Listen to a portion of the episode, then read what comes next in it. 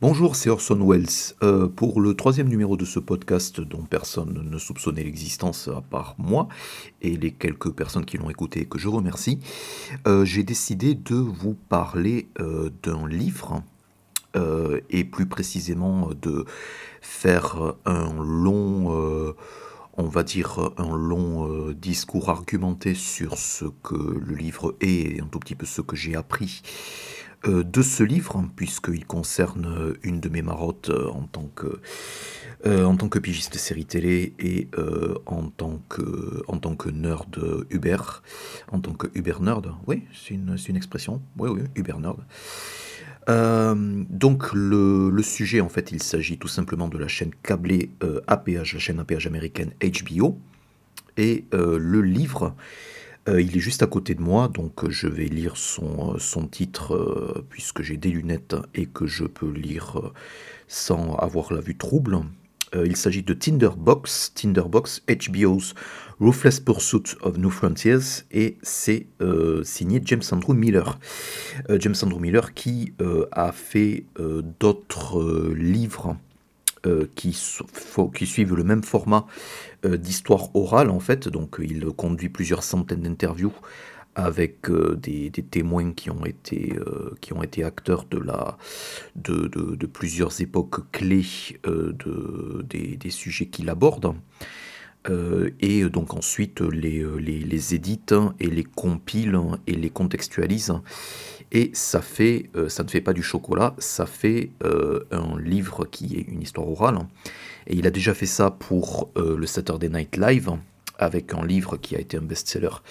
qui est sorti en un peu plus de 15 ans, qui s'appelle Life from New York, qui a été réédité dans une, version un tout petit peu enrichie il y a quelques années de ça. Il a fait la même chose avec l'agence hollywoodienne CAA, euh, Creative Artist Agency, et euh, il a fait ça euh, avant Saturday Night Live avec la chaîne sportive ESPN. Donc ce sont des livres qui prennent énormément de temps, ce sont des livres qui sont pas forcément finis et publiés au moment le plus opportun.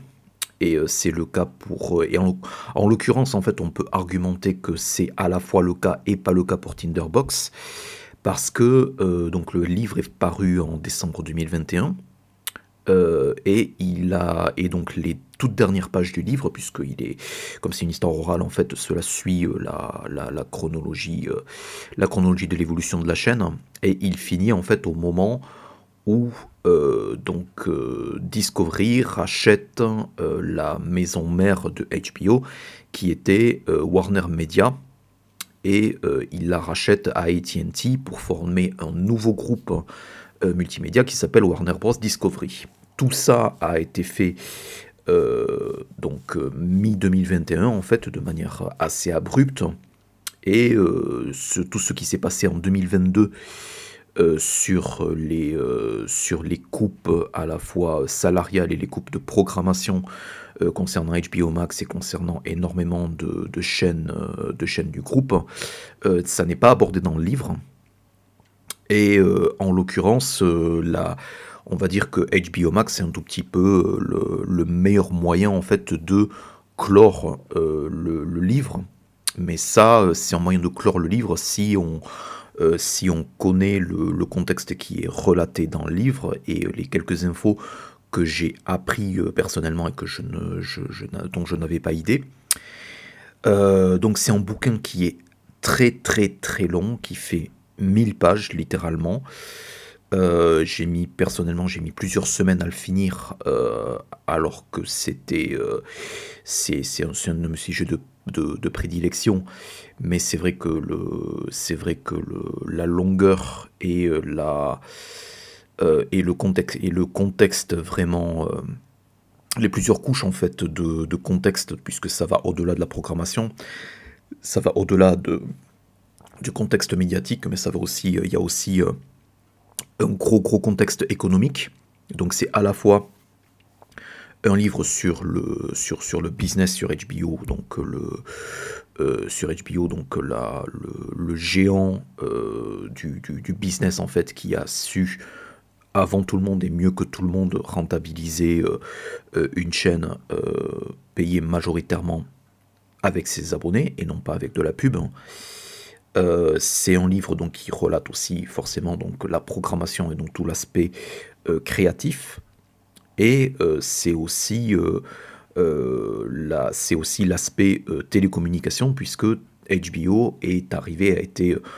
une des toutes premières chaînes APH qui a mis en place un, système de un, système de, de, câbles par abonnement euh, voilà, crypté. Euh, c'est un système qui fonctionne tellement bien que Canal Plus en a repris euh, les arches du modèle pour fonder, donc pour fonder la chaîne en 1984.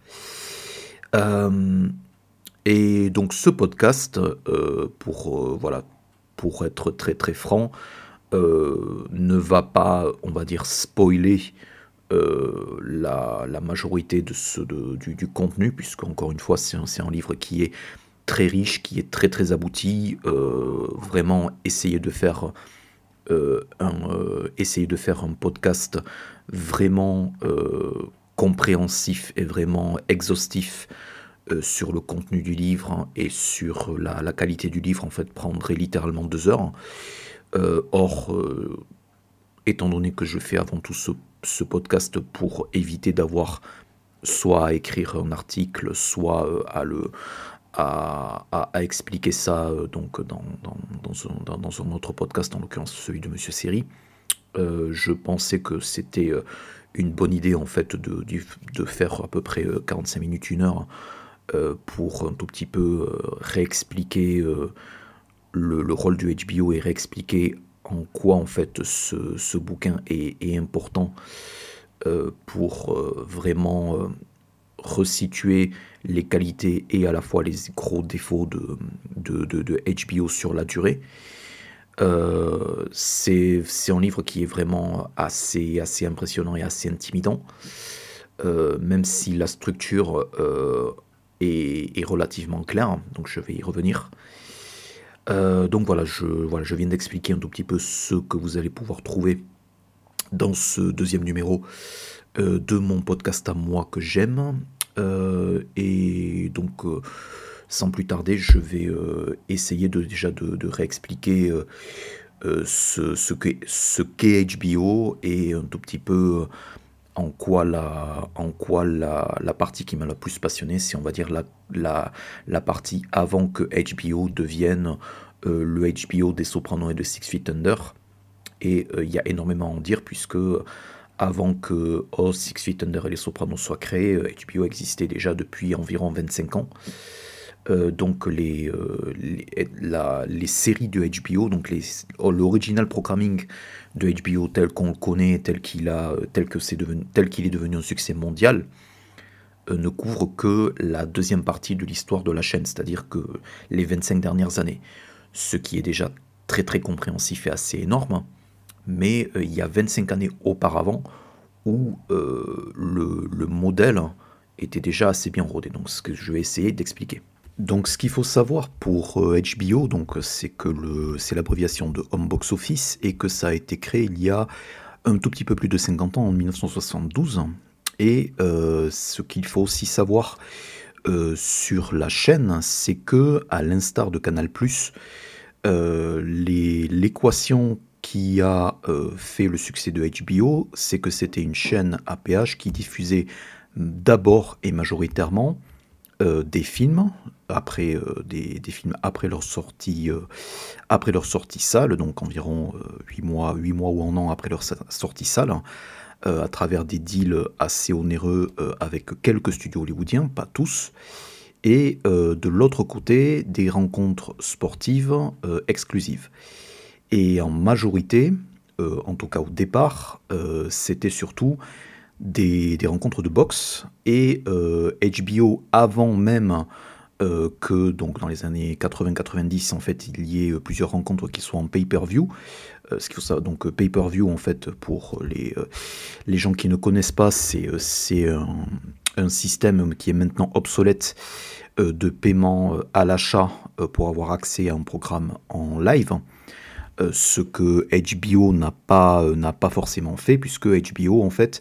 euh, est resté en, chaîne unique jusqu'au milieu des années 80, et ensuite est devenu une des premières chaînes en fait à avoir un bouquet en fait qui diffusait plutôt des films, des rencontres sportives en multiplex, des choses comme ça. Donc ce qui, là aussi, c'est un modèle qui a été reproduit par Canal+. Mais le, pay-per-view, en fait, c'était plus que des choses euh, c'était plus des choses en parallèle hein, euh, que, Showtime diffusait ou d'autres ou, d'autres euh, diffuseurs en fait faisaient. et HBO en fait n'a jamais eu de modèle de pay-per-view en fait, donc, donc avec l'abonnement HBO, on avait droit à donc une, une sélection de films et en majorité une sélection donc de, de, de, rencontres sportives. Et donc c'est vraiment le modèle qui a fait leur succès. Euh, ce qui est intéressant euh, à, voir, c'est que, encore une fois, euh, Tinderbox, le livre, balaye 50 ans d'histoire, mais ce qui est intéressant de voir, c'est de, voir à quel point, même si en extérieur, HBO pouvait faire, figure de leader, en interne, les premiers propriétaires de HBO, en fait, c'était un, éditeur qui s'appelle Time Life. Time Life, en fait, c'était un éditeur qui faisait majoritairement euh, de la vente par correspondance, enfin majoritairement, entre autres de la vente par correspondance, de livres, de vidéos, de choses comme ça. Euh, donc là aussi, pour les, les, plus âgés d'entre vous, en fait, pourront se souvenir de quelques pubs qui passaient à la télé. donc pour avoir, pour avoir une collection de 50 CD qui était éditée par Time Life, eh bien en fait, Time Life, en fait, c'était un éditeur américain euh, qui a été, qui a littéralement lancé et qui était le premier propriétaire de HBO. Et ce, les, ce que les 200 premières pages, donc le premier, euh, le, à peu près les, oui, les 200 premières pages du, bouquin résument, c'est à quel point l'idée de, de, HBO était euh, risquée et a vraiment, a vraiment eu un a, vraiment eu assez peu de soutien en interne. Et euh, ça a pris, euh, on va dire, des années euh, avant que, ça a pris au moins 5 ans avant que la, mayonnaise prenne, et ça a aussi pris un maximum de, de, conviction de la part de plusieurs cadres, en fait, qui ont été travaillés et commencé à récolter des consommateurs et des abonnés vraiment quasiment au porte-à-porte, mais en tout cas au porte-à-porte dans plusieurs grosses métropoles euh, américaines. Et entre autres, ce qui réussissait à les convaincre euh, au début des années 80, c'est justement euh, l'argument des matchs de boxe en exclusivité et en quasi live. Alors, je pense qu'il y en avait certains qui étaient du, différé. notamment, ils ont retransmis en exclusivité des, deux ou trois jours après euh, que le match se soit passé euh, Thriller in Manila, Thriller in Manila, in qui était en match euh, à Manille, hein, qui, impliquait, qui impliquait Mohamed Ali. donc vraiment, ça c'était au milieu des années, des années 70. Et au, tout au long des années 80, en fait, les promoteurs de boxe comptaient sur HBO pour vraiment donner un maximum de notoriété et un maximum d'événementiel euh, euh, au, choc entre, leurs poulains, entre les, poulains respectifs. Et ça, en fait, ça, ça avait beaucoup de succès entre autres auprès du, euh, de, de, la diaspora latino-américaine, donc notamment des marchés comme Miami, des marchés comme Chicago, des choses comme ça. Et vraiment, les premiers cadres de HBO ont été ont été démarchés de l'abonné, non pas avec l'offre de films, puisque sur les premières années, en fait, euh, comme les studios hollywoodiens, en fait, non seulement n'y croyaient pas, mais euh, ne voyaient pas l'intérêt de se faire euh, de la thune ou pour, pour proposer leur, leur film sitôt après la sortie à, un premium, puisqu'ils avaient déjà pignon sur rue avec la diffusion télé qui intervenait en général deux, deux ou trois ans après. Et euh, donc au départ, la sélection de films qui a été euh, consentie pour HBO, c'était souvent les mêmes films et c'était souvent des films euh, vraiment de seconde zone. Et il y a quelques films, après je n'ai pas les exemples sous la, sous la main, mais il y a quelques films en fait qui ont réussi à se forger une petite réputation en passant en boucle sur HBO. Et HBO, en fait, a été souvent menacé par euh, beaucoup d'évolutions technologiques. Euh, donc il y a une évolution technologique majeure, on y reviendra, c'est celle de, c'est celle de, euh, de, de, l'over the top et du, et, du streaming et de l'offre à la demande. Donc ça, on va, y revenir un tout petit peu plus tard dans le podcast. Mais ce qui a failli, on va dire, manger HBO, c'est vraiment le, magnétoscope et l'arrivée et la démocratisation de la VHS. pour y répondre, les cadres de HBO ont euh, commencé à euh, produire et acheter, du, acheter des programmes en exclusivité. Et euh, surtout, c'était des programmes dont, qui devaient ne ressembler à rien d'autre à la télévision d'alors, et aussi faire parler d'eux. Et ils ont été aidés énormément au début, jusqu'au milieu des années 80, par les comédiens américains, puisque les comédiens américains à la télévision, euh, à l'époque, euh, passé dans les, talk shows. Il y avait assez peu de talk shows à l'époque, puisque le talk show qui régnait en maître, c'était le Tonight Show euh, avec Johnny Carson à l'époque. Et lorsque les. Et un comédien en fait qui faisait, qui faisait un petit bout de stand-up de 7 ou 8 minutes en fait pouvait dire ben voilà j'ai été chez Carson, voilà maintenant ma carrière peut aller quelque part, mon public peut se développer, ce genre de choses. Et HBO euh, a, avait ça de plus que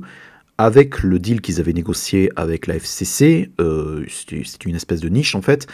concernant la, réglementation euh, du contenu sur les chaînes câblées. Je dirais pas que c'est Terra, que c'était une terre vierge, mais en tout cas, il y avait beaucoup plus de, de liberté pour montrer voilà tout ce qui était sexe, gore, nudité et de manière plus euh, intéressante en fait pour les comédiens stand-up pour voir, euh, pouvoir jurer, pouvoir faire euh, des, jurons sans craindre que le sans craindre d'être bipé et sans craindre que le, la chaîne reçoive une, une grosse amende et donc soit, soit forcé de, de soit forcé en fait de s'excuser auprès des, des, affiliés de, de, son réseau. Donc en gros c'était ce qui se passait et HBO en fait a a, donc, a produit euh, des, euh, des, des, des, émissions spéciales de stand-up euh, assez réputées, en fait, qui ont fait un gros, gros tabac avec un certain avec un certain cachet en fait. Donc c'était vraiment un véritable un véritable spectacle. Donc vraiment très très bien filmé avec vraiment une, une, vraie une vraie ambition dans les dans la production. Et en particulier il y avait un comique américain qui est malheureusement très très peu connu en France et qui les a aidé énormément à faire parler d'eux, y compris en négatif, c'est George Carlin. George Carlin, en fait, c'est un comique américain qui euh, était en activité depuis les années 50-60 hein, et euh, qui a fait, euh, enfin, qui a eu une évolution qui était telle en fait que c'est devenu un, un, comique qui était, qui, qui était très très créatif et qui en fait, est devenu euh, d'un comique de, on va dire, de, de sketch un tout petit peu troupier, et euh, devenu euh, quelqu'un qui est qui était beaucoup plus beaucoup plus acerbe, un tout petit peu plus misanthrope en fait, et beaucoup plus rentre dedans en fait que ce qu'il était dans la première partie de sa carrière. Et ça a beaucoup servi HBO puisque à la, au milieu des années 70 en fait, ils ont diffusé euh, un, stand-up en fait dans lequel euh, Carline a fait exprès de monter un sketch autour des, euh, des 7 ou 8 mots que l'on ne pouvait pas dire sur la télévision, qu'on ne pouvait pas dire à la télévision. Et évidemment, il s'est fait un plaisir en fait de commenter donc, et de définir en fait les, ce qui est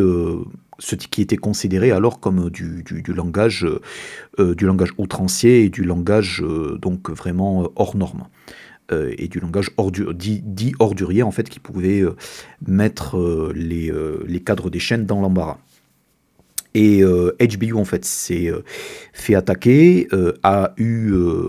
donc a eu affaire à la littéralement enfin le, le cas a été à la, à la Cour suprême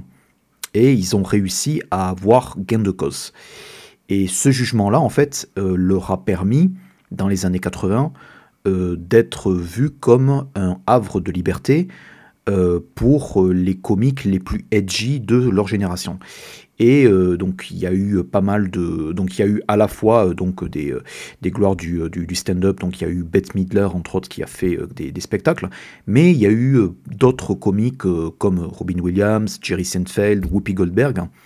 euh, qui ont été, euh, qui, ont, qui ont fait partie vraiment euh, de, de l'héritage de HBO et qui ont aidé à les, à les faire grandir à la fois en abonnés et à la fois en revenus. Et de l'autre côté, l'arrivée de la VHS et l'arrivée en fait des, blockbusters, donc post Les Dents de la Mer et post Rencontre du troisième type, et donc tous les,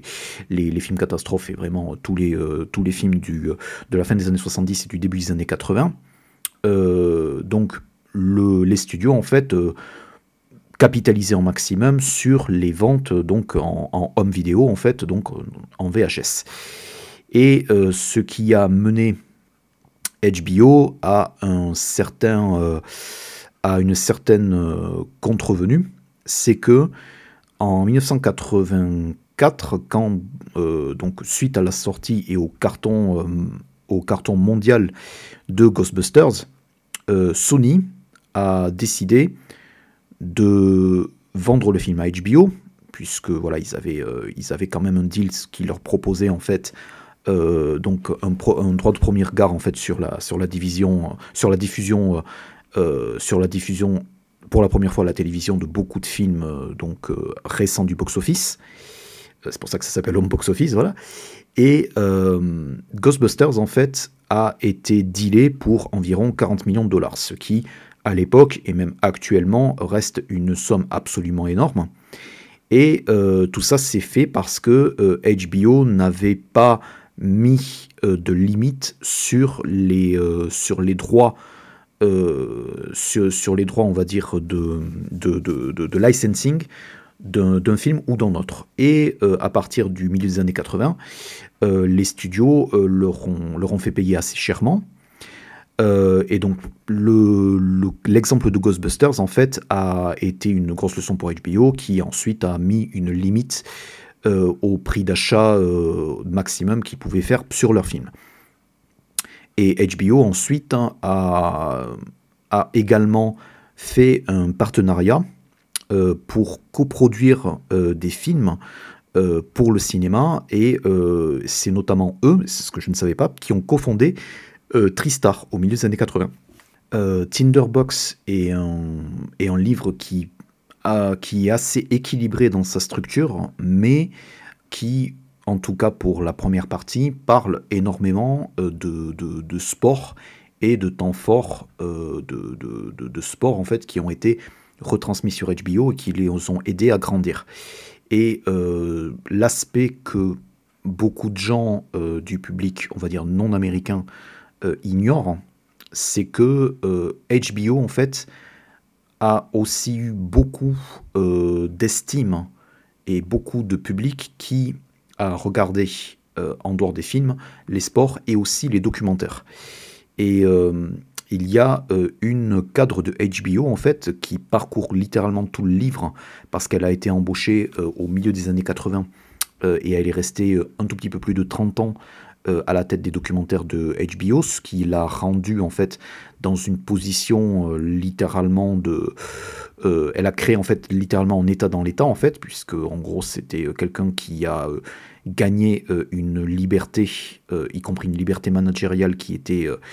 euh, absolument euh, incontestable, c'était une personne qui s'appelle Sheila Nevins. Et Sheila Nevins, en fait, c'est un des personnages les plus... Euh, vraiment les plus, les, les, plus disaires de tout le livre. Et c'est aussi quelqu'un qui est reconnu pour avoir aidé à révolutionner la forme du documentaire, en plus de faire prendre une certaine forme au type de documentaire qui pouvait être diffusé sur la chaîne. Et euh, ce qui fait que la majorité euh, du contenu, notamment le contenu true crime en fait que l'on peut voir sur Netflix, euh, les documentaires narratifs que, que, que l'on peut voir en fait sur, sur qui suivent en fait l'histoire de, de cas particuliers, l'histoire de personnages en particulier, tout cela doivent une certaine dette à Sheila Nevins en fait, puisque il y avait énormément de, énormément de documentaires et d'émissions documentaires à la marge en fait qui ont été euh, démarrés et euh, on va dire chaperonnés par cette, par cette dame. Le revers de la médaille, c'était aussi que c'était quelqu'un, une manager qui était assez opiniâtre et euh, qui, euh, même pour les, euh, les, documents, enfin, les réalisateurs de documentaires et les producteurs de films documentaires qu'elle a accompagnés vraiment et qu'elle a, découvert tout au long de leur carrière, des personnes comme Lise Garbus, qui a réalisé notamment pour Netflix le documentaire sur Nina Simone et plus récemment la docu-série sur Harry et Meghan. donc Lise Garbus en fait a bossé pour HBO depuis le, début des années 90 et en gros la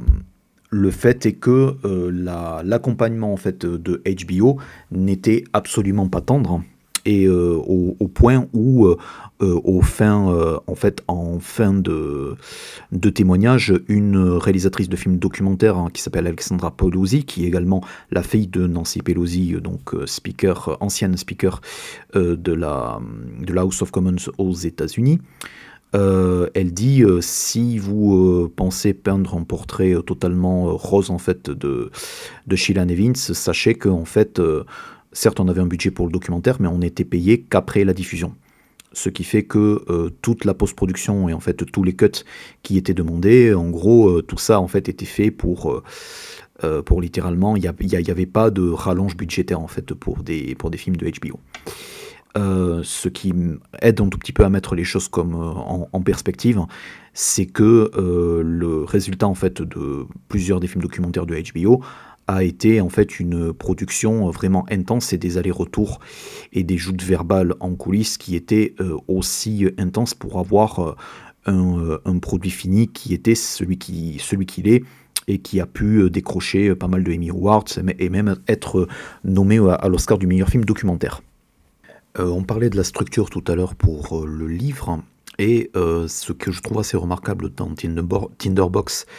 et c'est quelque chose que je, c'est j'apprécie particulièrement, c'est que sur les 1000 pages, on s'apesantit relativement peu sur chaque événement. C'est-à-dire que il y a un travail de contextualisation qui est assez magique, mais dans l'ensemble, euh, si par exemple on est fan de Game of Thrones, en fait, euh, les 300 dernières pages ne vont pas, on va dire, euh, s'apesantir sur le succès grandissant de Game of Thrones. ou alors, si on est fan des Sopranos, ça va pas non plus être un grand, un grand exposé sur une trentaine de pages de la manière de travailler de David Chase, ce genre de choses. Ça n'est pas réellement l'objet du, ça n'est pas réellement l'objet du livre mais ça ne veut pas dire que euh, on les euh, qu'on les passe sous silence et que ça devient euh, totalement évasif. Mais j'ai envie de dire qu'on ne fait pas énormément du du fan service tout en donnant un certain nombre d'informations créatives qui montrent, on va dire, le respect avec lequel la majorité des interviewés ont traité l'auteur du livre, donc James Andrew Miller. et c'est vraiment assez intéressant en termes à la fois en termes anecdotiques, mais surtout, euh, j'ai l'impression qu'il y a pas mal de questions euh, qui, sont, euh, qui sont les mêmes et qui sont posées un tout petit peu à chaque fois. Et je pense que même si donc il n'y a pas de question qui est posée puisque c'est une histoire orale, donc les, les questions ne sont pas incluses dans le ne sont pas incluses dans le dans l'énoncé, c'est assez intéressant de, de voir que l'origine euh, des séries et la manière dont euh, les cadres de HBO euh, peuvent traiter les, créateurs et peuvent également changer radicalement la direction dans laquelle le projet se dirige, c'est quelque chose qui est assez respectable. C'est-à-dire, par exemple, je prends un exemple parmi mille autres, mais par exemple, Curb Your Enthusiasm, qui est donc le projet de Larry David, qui, a été, tourné pour HBO à partir de, de 2001-2002, euh, à la base, c'était une émission spéciale où euh, Larry David faisait à moitié du stand-up et à moitié euh, une série documentaire en fait sur un tout petit peu sa vie et son quotidien. Et en réalité, l'idée de faire la, moitié de documentaire en série a été développé vraiment par hasard et a été, on va dire,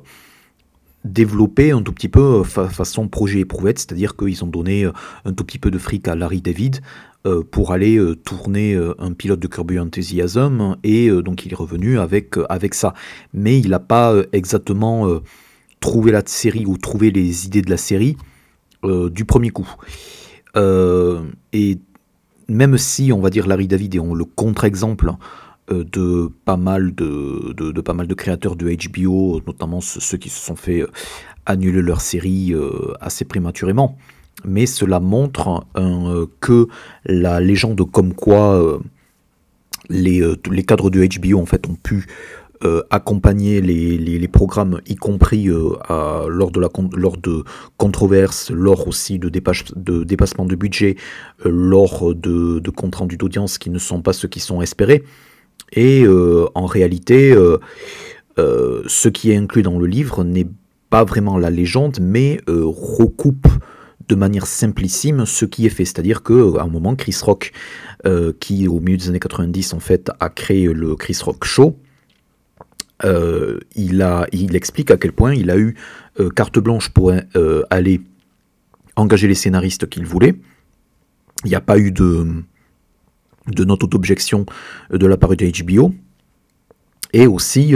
quelques sketchs, on va dire, qui étaient un tout petit peu borderline, où en fait euh, il a donc il a quand même un tout petit peu prévenu euh, avant euh, certains le, contenu de, certains des sketchs la chaîne et même si la chaîne en fait avait des, des, inquiétudes dans la majorité des cas elle a décidé de faire diffuser les, les, sketchs et soutenir Chris Rock et son équipe plutôt que de faire l'inverse. Et c'est quelque chose en fait qu'il explique, euh, on va dire sur une page en fait à peu près du, euh, du bouquin, mais c'est quelque chose qui est assez, euh, c'est quelque chose qui est assez éloquent parce que c'est pas vraiment quelqu'un qui est habitué au bullshit. Et c'est pas quelqu'un, on va dire, qui va, on va dire teinter de rose en fait tous les succès ou échecs de sa carrière en fait. Donc lorsqu'il explique ça, en fait, on se rend compte que le havre de liberté venait aussi de la relation de confiance euh, qui a été nouée entre donc les, euh, créatifs euh, qui ont eu du succès sur HBO et les cadres de la chaîne. Et il y a au moins deux ou trois grosses périodes dans, le bouquin qui correspondent à la à on va dire le l'ascension de la chaîne les, euh, toute la partie euh, années 80 jusqu'au milieu des années 90 en fait, donc préalablement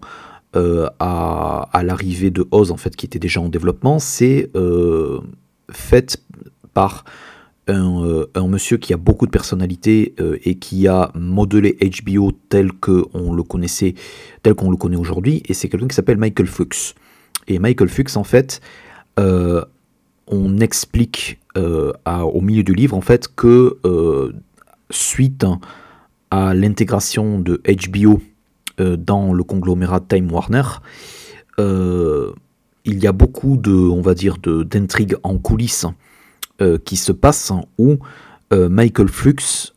est quelqu'un qui a énormément de personnalité, mais qui, qui, est relativement compliqué euh, une personne qui est relativement compliquée avec qui travailler, mais c'est aussi euh, quelqu'un qui a été victime des, euh, enfin victime, qui a été sacrifié sur l'autel corporatiste en fait de de, de, enfin, de, la, de, de, de la fusion entre Time et Warner Communications. Et en gros, ce qui s'est passé, c'est que ils ont essayé de donner un, euh, espèce de placard doré euh, à Fuchs qui était plus ou moins une position piège, puisqu'ils lui ont proposé de les gérer euh, dans le conglomérat Time Warner, Warner Music, et or Fuchs en fait n'avait pas d'expérience de l'industrie musicale, donc en réalité ils se sont arrangés pour en fait lui proposer une position en or euh, sur lequel il n'avait pas d'expérience et où ils étaient certains qu'il allait échouer. Et en réalité, il a aussi négocié le fait de garder les rênes de HBO tout en manageant tout en manageant en fait ces labels là il s'est royalement planté sur les, sur les deux ans en fait où il est resté et en réalité on, Time Warner a décidé euh, de, le, de le virer euh, sans, enfin, sans ménagement et euh, vraiment de, manière assez, de manière relativement cruelle pour mettre à sa place en fait son ancien directeur des communications qui est quelqu'un qui est décrit comme beaucoup plus beaucoup plus typé Hollywood en fait et beaucoup plus à essayer de jouer le jeu en fait entre donc les, les, allers-retours entre politique, divertissement euh, et essayer de voilà quoi de faire jouer euh, son réseau et ses, connaissances et euh, avoir de manière péjorative en fait représenter un tout petit peu le côté élitiste de HBO en fait ce qui peut être vu comme perçu comme tel par ses détracteurs et c'est quelqu'un qui était depuis le, le milieu des années 80 le directeur des communications et donc quand Michael Fuchs est viré, c'est celui-ci qui arrive, il s'appelle Richard Plepler. Et Richard Plepler euh, va ensuite euh, régner d'une main de maître sur HBO pendant les 20 années suivantes. Et euh, il y a aussi donc une grosse, une grosse affaire en fait avec la création et le développement de, des Sopranos, de Oz et de Sex and the City, qui sont faits par euh, le tandem euh, Chris Albrecht et Caroline Strauss. Du coup, je me suis bourré. Euh, donc, Michael Flux n'a pas été remplacé par Richard Plepler, qui était son, qui était directeur de communication et également euh, un, allié assez, euh, assez proche de, de, l'époque, qui a failli d'ailleurs, euh, c'est ce que explique le livre, qui a failli être, être viré puisqu'il était perçu comme beaucoup trop proche du, du PDG partant. Et il a été remplacé par quelqu'un qui s'appelle Jeff Brooks. et lui, en fait, est resté, est resté, on va dire, une bonne trentaine d'années à la, à la chaîne. Et Plepler, en fait, va, sera nommé beaucoup plus tard en fait euh, donc euh, président enfin président de HBO euh, à partir de 2005-2007 en fait donc une fois que Crystal Brecht sera sera donné sera donné partant en fait. C'est à peu près à ce à cette à cette conjoncture là et ce qui est très très intéressant c'est que ce qui est expliqué en fait sur la, sur la deuxième partie du bouquin c'est que euh, Chris Albrecht et Caroline Strauss n'ont pas, euh, n'ont pas vraiment... enfin, ils ont développé toutes ces séries-là, mais vraiment de manière de manière très de manière très très attentionnée. Et ce qui aidait beaucoup c'est qu'ils n'avaient pas énormément de séries à l'antenne ce qui fait qu'ils pouvaient se focaliser leur énergie en fait sur les, les, relations avec donc les producteurs et le cast de chacune des séries. Euh, ce qui fait que HBO euh, jusqu'au milieu des années 2000 en fait ne, produisait pas euh, n'avait pas pour vocation de produire énormément de volume. Et c'est pareil avec c'est pareil du, côté documentaire et c'est pareil du côté des émissions sportives et des documentaires sportifs en fait. Euh, même alors que HBO était devenu euh, euh, une, une, énorme machine, que donc au, milieu des années 90 en fait, ils ont eu beaucoup d'équipes internationales en fait pour se développer en Europe centrale et en Amérique latine, donc de importer et diffuser les, les, mêmes programmes et avoir les mêmes, les mêmes choses. Et ce qui est très intéressant en fait, c'est que Chris Albrecht, ce que je ne savais absolument pas, c'est que c'est quelqu'un qui euh, vient euh, d'un background de comique et euh, qui s'est retrouvé vraiment à la tête de, dramas super, enfin à la tête à superviser des dramas super exigeants comme Surécoute ou Les Sopranos. Mais en réalité, la, majorité des, choses qui l'ont fait grimper au sein, qui lui ont fait grimper les rangs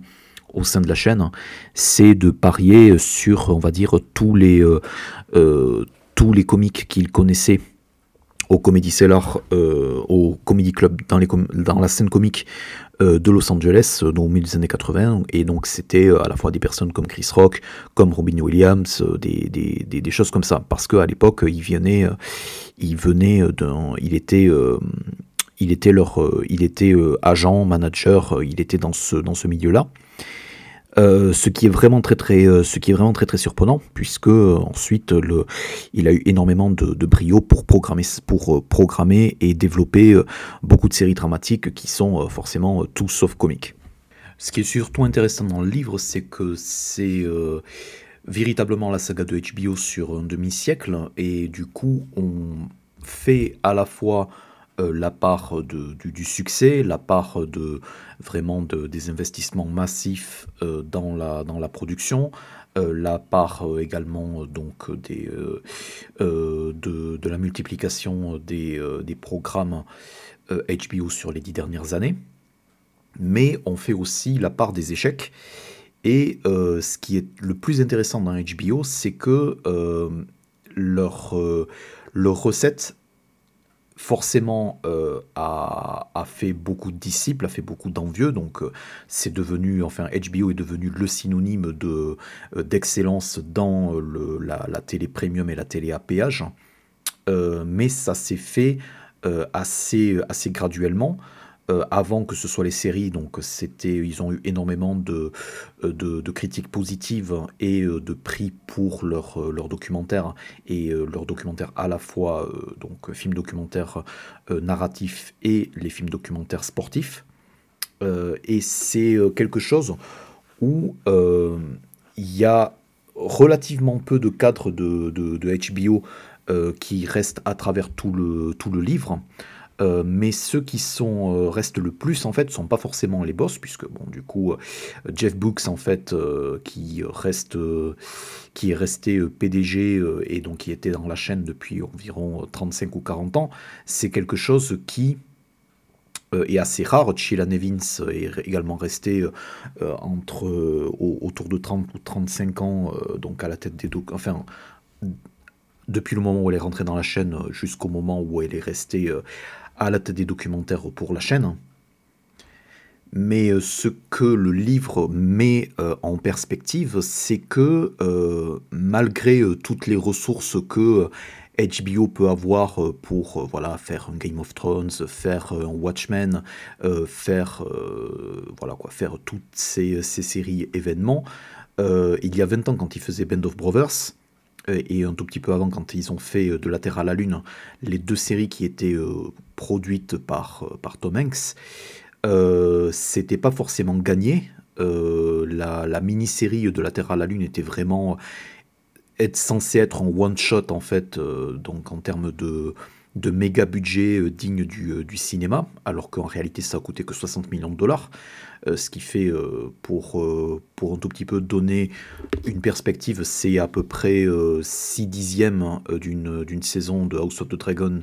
actuellement, donc c'est euh, relativement peu, et on voit aussi euh, à quel point euh, le, les, méthodes de production et à quel point vraiment l'industrialisation de, du, processus de production pour une série HBO et une série premium a évolué sur les 20 dernières années. C'est aussi donc avec tous les, toutes les personnes qui s'expriment dans le livre et qui parlent en coulisses. Mais euh, le pari de faire des, des, mini-séries et des méga mini-séries euh, comme Band of Brothers a été fait avec un, euh, un, souci économique et avec un pari économique que les ventes vidéo et les, et les, les ventes à l'international, puisque pour Band of Brothers, euh, la série a été diffusée directement sur France 2, qui avait forcément plus les moyens euh, de, décrocher les droits de la série que, que, Jimmy. Euh, peut-être pas Canal mais en tout cas des, chaînes câblées, alors que Jimmy s'est fait s'est taillé la part du lion sur la plupart des séries HBO, comme Les Sopranos, comme, Six Feet Under. Mais justement, c'est ce pari-là qui fait que il y avait certes un risque euh, dans le ballonnement du budget, mais c'est euh, un risque qui a été relativement calculé, puisque après, il y avait aussi la garantie de, Tom Hanks, la garantie de Steven Spielberg. voilà, il y, avait aussi,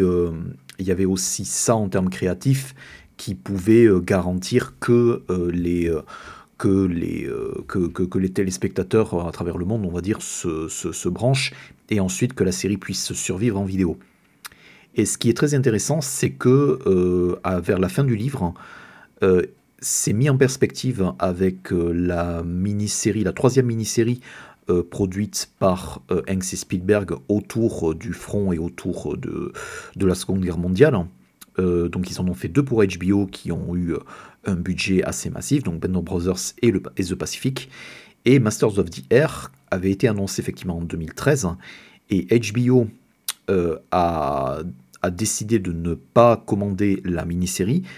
ce qui fait que Apple en a profité pour commander la mini-série et aussi pour créer sa propre euh, unité de production qui était Apple Studios, ce qui fait que euh, donc la, mini-série Masters of the Year qui est censée euh, arriver donc avant le avant la fin avant la fin juin, enfin dans le premier semestre, cette mini-série a, a, été produite avec les, avec les moyens d'Apple mais euh, l'idée c'est que Apple est aussi euh, propriétaire de la, de, la série euh, et n'a pas l'intention forcément de, les, de, le revendre en vidéo ou en Blu-ray, ou etc., etc. Et en fait, la raison pour laquelle HBO a décidé de ne pas commander Masters of the Air, c'est que le budget pour une série de ce type-là était beaucoup trop élevé pour pouvoir être rentable par la suite ce qui est assez ironique étant donné que euh, ça, ça s'était passé en ça s'est passé en peu près 2018-2019 et depuis le, rachat et l'arrivée de David Zaslav euh, à la tête du, conglomérat Warner Bros Discovery, euh, il y a énormément de, projets en développement pour HBO qui peuvent être décrits comme des, des séries assez épiques. Donc c'est assez intéressant. et Zaslav d'ailleurs a fait un écho euh, à ce manque de rentabilité, et c'est pour ça qu'une grosse part de la stratégie euh, actuelle au niveau international, c'est de ne pas garder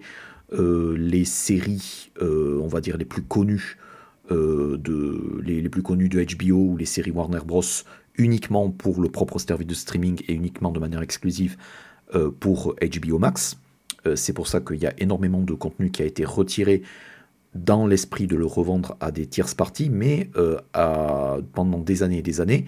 euh, ce qui a permis que HBO puisse continuer à faire avoir ce revenu, c'est qu'ils étaient également, ils étaient producteurs et ils étaient aussi propriétaires des droits euh, à la fois américains et internationaux pour leurs séries. Donc ce qui leur permettait de potentiellement maximiser le, le revenu. Et il y a quelque chose qui est un bémol et qui est une énorme nuance, c'est que pour une chaîne à péage, comme HBO, certes, ils font des études de marché, mais ils ne connaissent pas énormément leurs abonnés comme ce que l'on pourrait croire. Et la raison pour laquelle c'est le cas, c'est que jusqu'à l'arrivée euh, de HBO Go, qui est euh, une, offre entièrement à la demande et entièrement sur Internet, euh, entièrement donc sur, sur tous écrans de HBO qui ne passe pas par les offres de câble américains,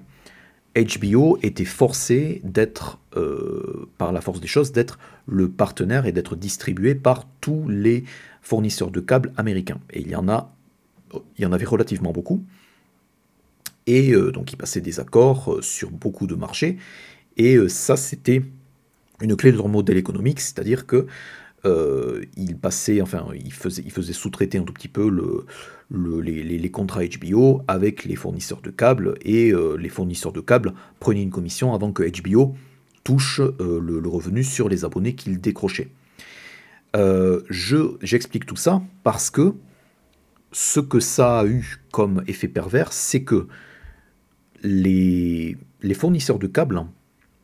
n'avaient pas et n'ont jamais vraiment fourni de données détaillées sur, euh, les, sur les visionnages et sur l'identité des abonnés à HBO qui s'abonnaient via euh, les, les, fournisseurs locaux. Euh, c'est un tout petit peu essentialisant, mais c'est assez important parce que même si on ne peut pas dire que voilà, HBO était procédaient vraiment dans le noir et ne savaient vraiment pas qui étaient les abonnés exactement ce qu'ils voulaient et ce qu'attendait le public de HBO, ce qui est relativement absurde. ça, ça, procède aussi du fait que ils pouvaient également prendre des libertés créatives pour se différencier et donc pour, euh, pour se différencier de la télé, on va dire, de network américain et aussi du basic cable américain qui avait des programmes qui étaient assez définis mais qui étaient finalement assez consensuels puisqu'une grosse partie de, du câble américain euh, dépendait également des revenus publicitaires et HBO ne dépendait pas du tout de, revenus publicitaires.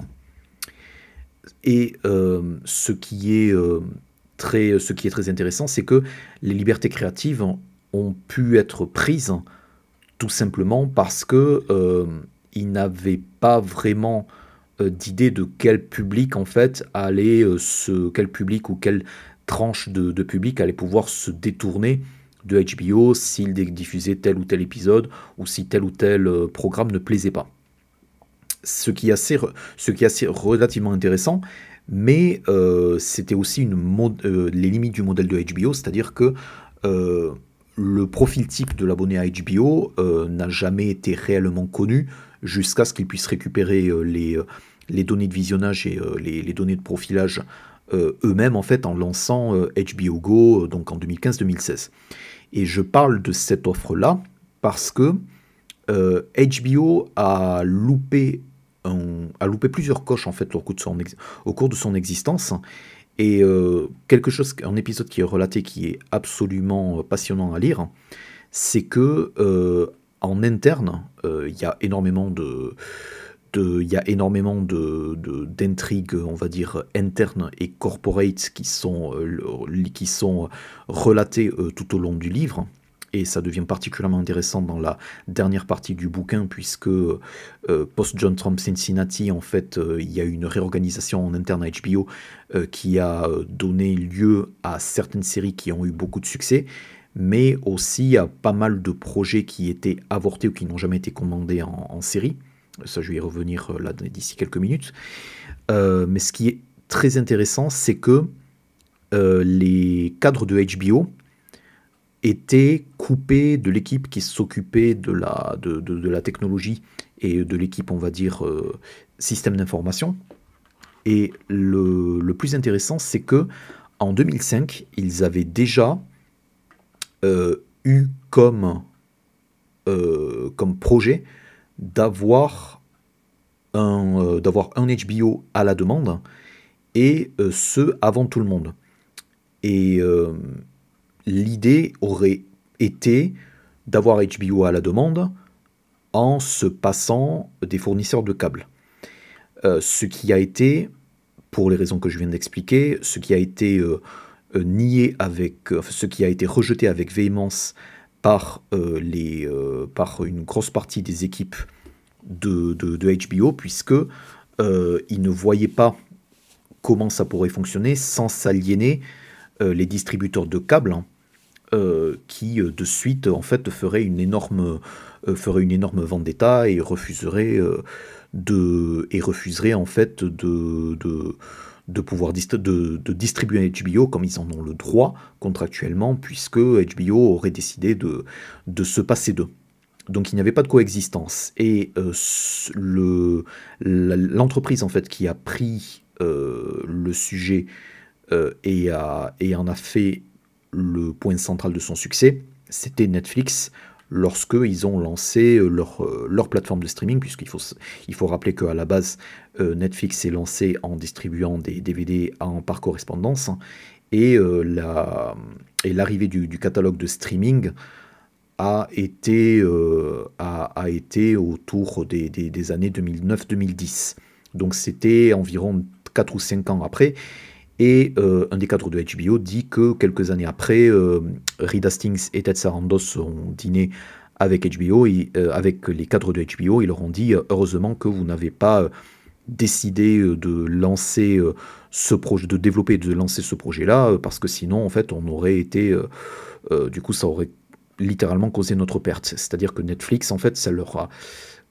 ça leur a permis d'être pionniers dans le, la distribution que l'on appelle à la fois over the top, c'est-à-dire en se passant de, des, distributeurs de câbles ou de la, de la, télé, de la télé normale, et aussi en direct to consumer, c'est-à-dire directement, pour, euh, directement à l'abonné.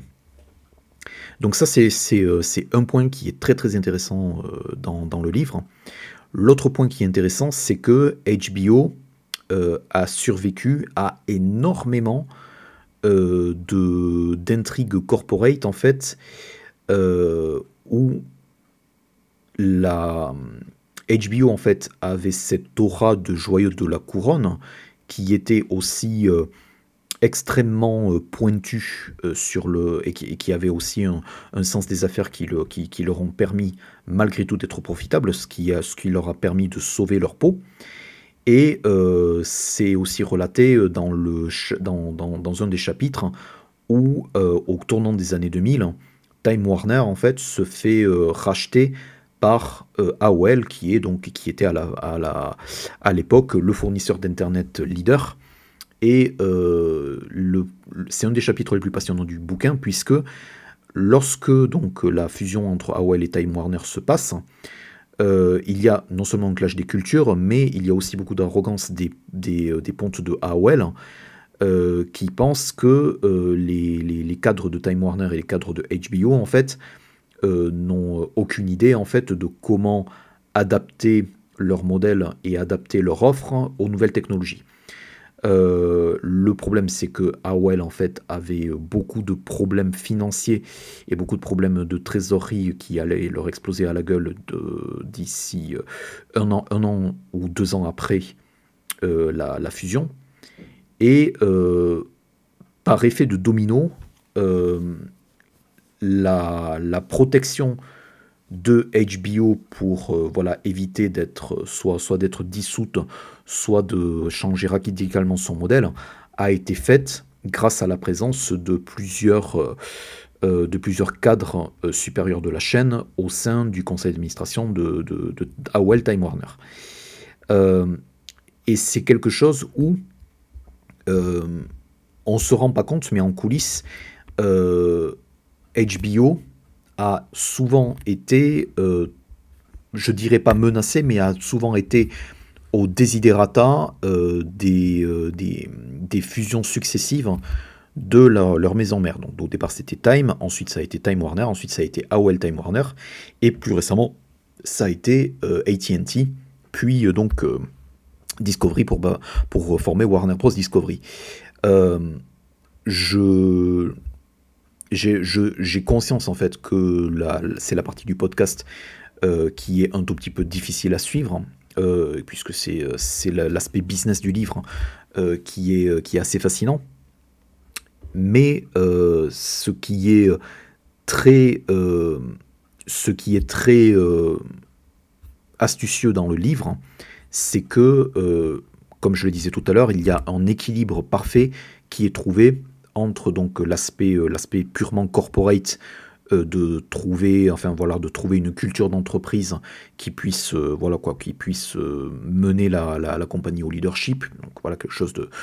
purement et simplement capitaliste. Et le, côté l'aspect créatif et l'aspect de nourrir les créatifs. Et aussi les leçons qui ont été apprises et qui n'ont pas été apprises en interne en fait de plusieurs bouleversements qui ont eu lieu. Et euh, la partie du livre qui est la plus sanglante, ça n'est pas forcément euh, celle que l'on pense. En fait, ça n'est pas. On penserait que ça serait euh, le départ de, Chris Albrecht suite donc suite à un incident à Las Vegas euh, où il a euh, frappé sa petite amie de l'époque et euh, donc il y a eu et qu'il a, il a ensuite été arrêté et il y a eu une gestion de crise en interne qui a mené quelques semaines après donc à, une réorganisation. Non, ça, ça n'est, ça n'est pas, ça n'est pas vraiment l'aspect le plus sanglant du livre. L'aspect le plus sanglant du livre, c'est justement les trois ans qui ont suivi la réorganisation et l'arrivée donc de Richard, Richard Pepler, à la tête de HBO, euh, qui décide de donc qui est basé à Los Angeles et qui décide de nommer non pas un mais deux chefs de programmation, euh, dont une qui était euh, qui n'avait pas forcément, qui n'avait pas d'expérience dans la télévision et qui était une agente à UTA, en fait, qui avait un certain succès, qui s'appelle Sue Nagel. Sue Nagel, en fait, qui comme Caroline Strauss et comme plusieurs ex-cadeaux HBO, une fois qu'elle aura quitté la chaîne, se retrouvera productrice. Et euh, en fait, a passé, euh, une bonne dizaine d'années euh, à développer dans son coin des projets euh, pour Annapurna Television. Et ironiquement, un de ces projets était la mini-série The Plot Against America, qui a été diffusée euh, qui a été diffusée en 2020 et donc qui était euh, coproduite pour HBO par, euh, par Sunegel pour Annapurna et donc qui a été choronée par David Simon. et donc cet aspect-là est extrêmement sanglant puisque c'est une des rares fois où il y avait tellement de friction interne et tellement de dysfonctionnement dans le développement euh, et, euh, dans le, et dans la réception des projets et dans l'interprétation des besoins à venir de la chaîne, où euh, Sunegel en fait a eu affaire avec euh, Mike Lombardo, qui était un cadre vétéran de la chaîne, qui a été nommé aussi donc coprésident de, qui a été nommé président du, de, de, la programmation de HBO, et elle était censée travailler pour lui. Sauf qu'en réalité, euh, on ne savait pas en interne euh, si pour commander une série dont on avait le pilote, une bible et plusieurs choses qui étaient avancées, s'il fallait l'accord à la fois de Mike Lombardo et de Sunegel ou de l'un des deux. Euh, ce flou artistique donne lieu à un passage dans le livre que j'ai trouvé particulièrement, particulièrement péjoratif pour les équipes d'alors. C'est que suite euh, donc au succès, euh, de, au succès, encore une fois, assez relatif euh, de, Girls et de Boardwalk Empire, Boardwalk Empire qui avait été commencé à être développé sous la, sous la précédente administration de HBO, il y a une listing de tous les projets prestigieux qui ont été au, juste, qui ont été à l'état du pilote, mais qui n'ont jamais été commandés par la suite. Et c'est euh, vraiment un, euh, c'est vraiment une, un, listing assez atroce, puisque sur le papier, en fait, euh, on a beaucoup de mal à discerner, ce qui fait que ça, ça n'aurait pas pu être une série à succès sur HBO. Et par exemple, Dougelin parle en des thèmes très très péjoratifs de, la, de la série qu'il, qu'on, lui avait demandé de préparer une fois que Entourage était, était terminé. Euh, qui était, je crois, une série sur euh, l'univers de la boxe. Donc, encore une fois, HBO euh, est une chaîne de boxe, donc, pour, au moins plusieurs de ces années. Et il y a également pas mal d'animosité qui a lieu en interne où, jusqu'à la nomination de Casey Bloys, donc l'actuel patron de la chaîne en 2016, il y a tellement de choses qui sont en flux euh, dans euh, euh, l'ombre du succès de Game of Thrones où en fait on ne se rend pas compte que HBO traversait une période de transition où en fait ils ne savaient pas quels étaient leurs besoins. Et en réalité, les appels d'air n'ont fait que profiter aux concurrents. Et les concurrents directs, à l'époque, c'était Showtime avec Homeland mais euh, de manière plus générale, c'était Netflix qui a pris euh, une, qui a, qui a pris justement une cadre de HBO en fait qui travaille sous, sous Caroline Strauss qui s'appelle Gina Balion, donc qui, a, qui est parti pour la concurrence et qui a développé plusieurs de leurs séries à succès. Euh, donc ça c'est vraiment perçu comme un, c'est vraiment décrit et perçu un tout petit peu comme une perte et comme un échec pour la culture d'entreprise de HBO. Et l'autre élément euh, de, l'autre élément, donc ça on parle de la période environ entre 2008 et 2015. Euh, et l'autre élément, c'est que Netflix, euh, lorsque il commence à, développer, à, commander et à diffuser leurs séries et à donc développer donc leurs ambitions internationales entre environ 2013 et 2016, ils le font avec des projets qui ont été rejetés par HBO car trop ambitieux et trop coûteux. Donc en l'occurrence House of Cards et The Crown. il y a, une, certaine langue de bois en fait dans les, dans les meetings en fait qui ont mené au, au, rejet de The Crown, mais en réalité la situation, même si James Andrew Miller, donc l'auteur, ne va pas n'a pas forcément été très très exhaustif sur tous les projets qui ont été passés. Euh, il précise quand même que lorsque Casey Bloys prend la tête de HBO, il a pour, euh, pour première mission de retourner euh, aux agents tous les scripts qui, sur, sur lesquels la chaîne ne va pas, sur laquelle la, la, chaîne cesse le développement. ce qui était un tout petit peu un des, un des problèmes majeurs, c'est que il y a eu beaucoup, beaucoup d'hésitations en interne euh, sur, euh, pendant des années pour, euh, pour développer des séries et des drames et des comédies, tout simplement parce qu'il y avait énormément de friction interne en développement,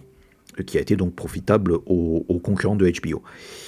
je ne partage pas non plus la, la fin, donc la, la, la déclaration triomphale de Casey Bloys qui est dans les dernières pages du livre qui dit que HBO is back. Euh, puisque l'année 2022 a, montré que malgré quelques succès, en fait, euh, il y a pas mal de choses qui ont terni l'image de HBO. Mais euh, dans l'ensemble, c'est un livre qui est particulièrement croustillant en anecdotes. Hein. donc je pense que je vais... on en est à peu près une heure d'enregistrement, donc je, pense que je vais arrêter ce feedback avec cette anecdote-là. Euh, il faut savoir que euh, l'actuel euh, donc réalisateur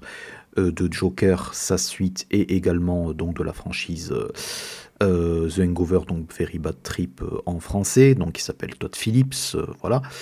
Todd Phillips, avant de faire Old School, a fait un documentaire entre guillemets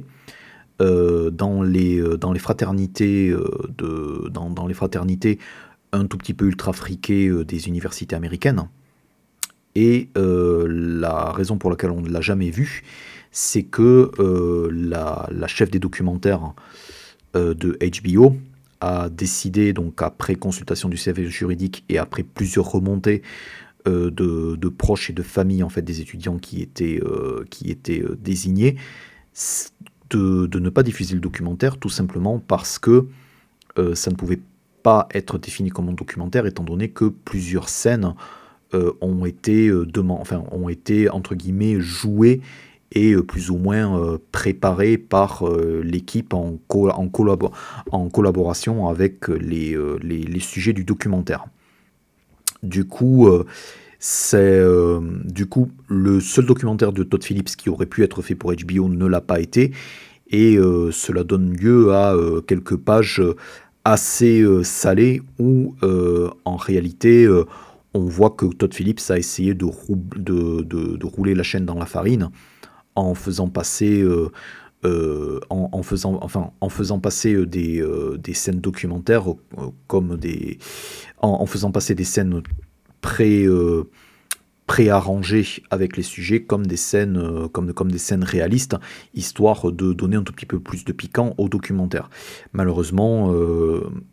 HBO avec toute l'expérience qu'ils ont et le service juridique en fait ont décidé de laisser tomber le documentaire euh, non, seulement par, non seulement par peur des actions en justice mais aussi par le fait que euh, ça ne correspondait pas à leur cachet d'authenticité. Euh, voilà. C'est, ce fut un podcast assez long, mais je pense que c'est une bonne description de, du contenu de ce livre que, je trouve absolument passionnant. Donc je rappelle, ça s'appelle Tinderbox. Euh, c'est écrit par James Andrew Miller. Euh, voilà, je pense qu'il devrait y avoir euh, une version brochée qui, devait être, qui devrait être disponible.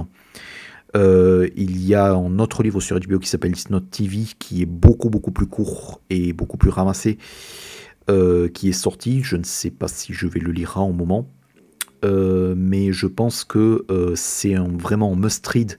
même si c'est encore très très long, puisque c'est vraiment une masterclass euh, pour démontrer euh, à la fois euh, l'évolution du modèle de télévision américain et les attentes du, public, le fait que la, oui, la controverse et les polémiques ont aidé HBO sur pas mal de ses programmes, mais ce qui les a encore plus aidés, c'est de pouvoir soutenir les créateurs et les producteurs qui ont amené et qui ont développé ces programmes pour eux. Euh, donc euh, c'est vraiment, euh, c'est vraiment quelque chose qui se produit aujourd'hui. Donc c'est aussi en lisant le livre, on se rend compte que ça n'est vraiment pas de la mythologie, c'est vraiment quelque chose sur lequel quasiment tout le monde s'accorde. Et euh, c'est aussi une masterclass euh, aussi en termes d'editing puisque euh, j'ai appris énormément de choses sur les aspects, sur les aspects de documentaires sportifs et le développement des, le, développement des deals pour les matchs de boxe et dans les années 90 pour les, pour les matchs de tennis. ça n'est pas force, malgré les 1000 pages, ça n'est pas quelque chose de forcément exhaustif puisque ça se le livre se focalise uniquement sur HBO Amérique et non pas sur les productions euh, internationales et sur le développement du marché latino-américain en fait. Donc euh, il y a quelques passages qui sont faits à partir du moment où il y a des lancements internationaux, mais ça s'arrête là. Euh, je pense que c'est aussi dû pour ne pas trop trop éparpiller le, le sujet du bouquin. Donc c'est quand même un tout petit peu dommage que ça soit américano-centré, étant donné que HBO a lancé plusieurs déclinaisons en Europe euh, et en, Asie il y a quelques années et aussi en Amérique latine qui ont aussi euh, eu euh, des de, la programmation en, Amérique latine. Mais je pense que voilà, l'angle était un tout petit peu trop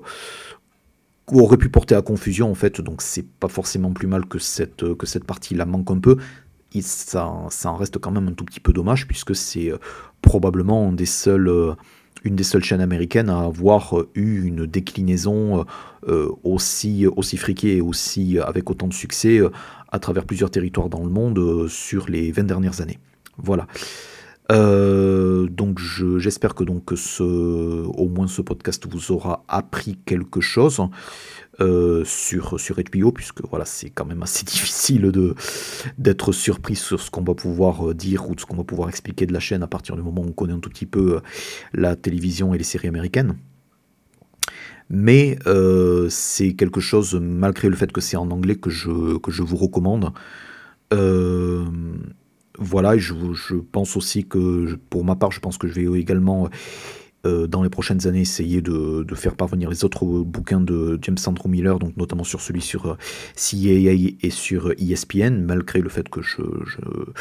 je, n'en fais pas un grand mystère, je ne connais absolument rien au sport, et encore moins au sport américain. Euh, et j'essaierai de vous retrouver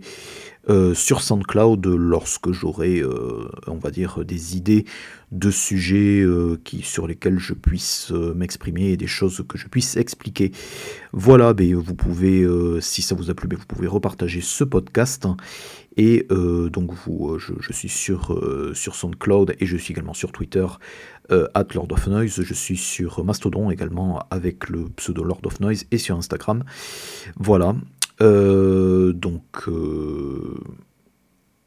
c'est tout ce que j'avais à dire. Donc euh, voilà. bon, bonne matinée, bon après-midi ou bonne soirée, dépendant l'heure à laquelle vous écoutez ces petites élucubrations. Au revoir.